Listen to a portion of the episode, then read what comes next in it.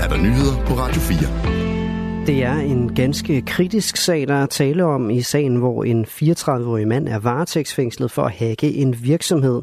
Det mener specialanklager Anders Larsson fra Københavns Politi.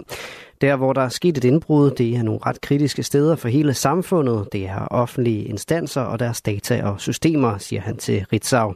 Forud for retsmødet i dag, hvor den 34-årige mand blev varetægtsfængslet i 4 uger, oplyste Københavns Politi, at det drejede sig om offentlige myndigheder og en virksomhed.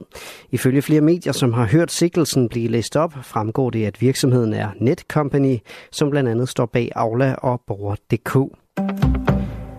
Det er ikke landbrugets skyld, at mere end hver anden drikkevandsboring er forurenet med rester af pesticider og andre giftstoffer, det siger Valter Brysch, der er geolog ved Danmarks Naturfredningsforening. Danske Regioner har i dag sendt et drikkevandsudspil til miljøminister Magnus Heunicke.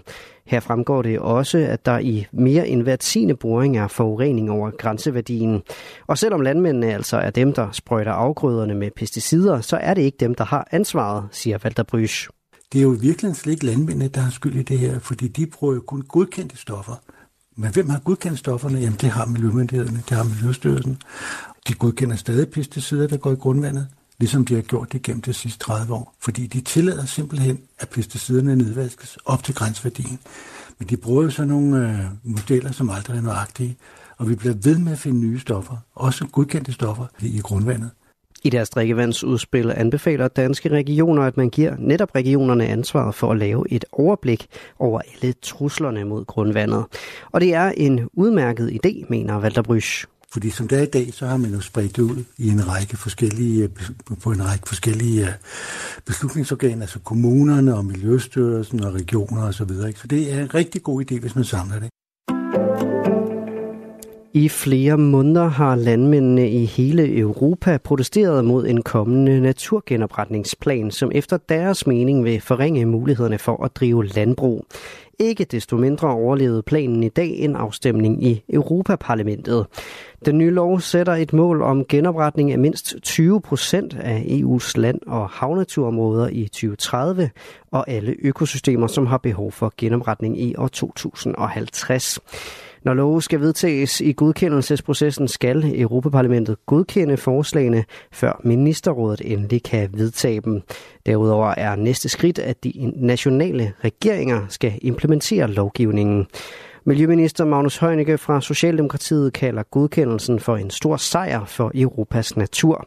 Det er vigtigt, for vi står i en biodiversitetskrise, hvor vores havmiljø er presset, og vi taber arter i et hidtil uset tempo.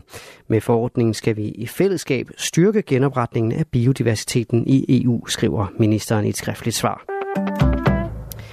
Enhedslisten, De Radikale og SF i Frederiksberg Kommune foreslår, at der fremover etableres kønsneutrale omklædningsrum, når der bygges nye idrætsfaciliteter i kommunen, det skriver TV2 Kosmopol. Partierne vil også se på, om der kan laves kønsneutrale omklædningsrum i allerede eksisterende faciliteter. Forslaget blev behandlet på et møde i kommunalbestyrelsen i går. Nu skal det i udvalgsbehandling, før forslaget skal til afstemning i kommunalbestyrelsen.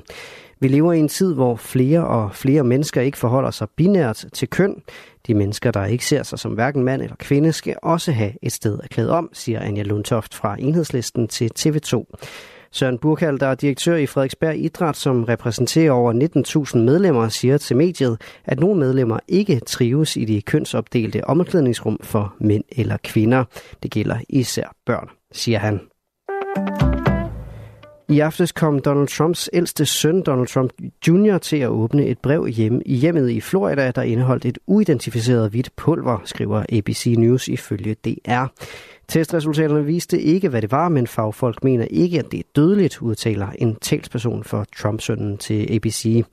Under faderens præsidentkampagne i 2018 åbnede sønnens daværende kone også et brev indeholdende hvidt pulver.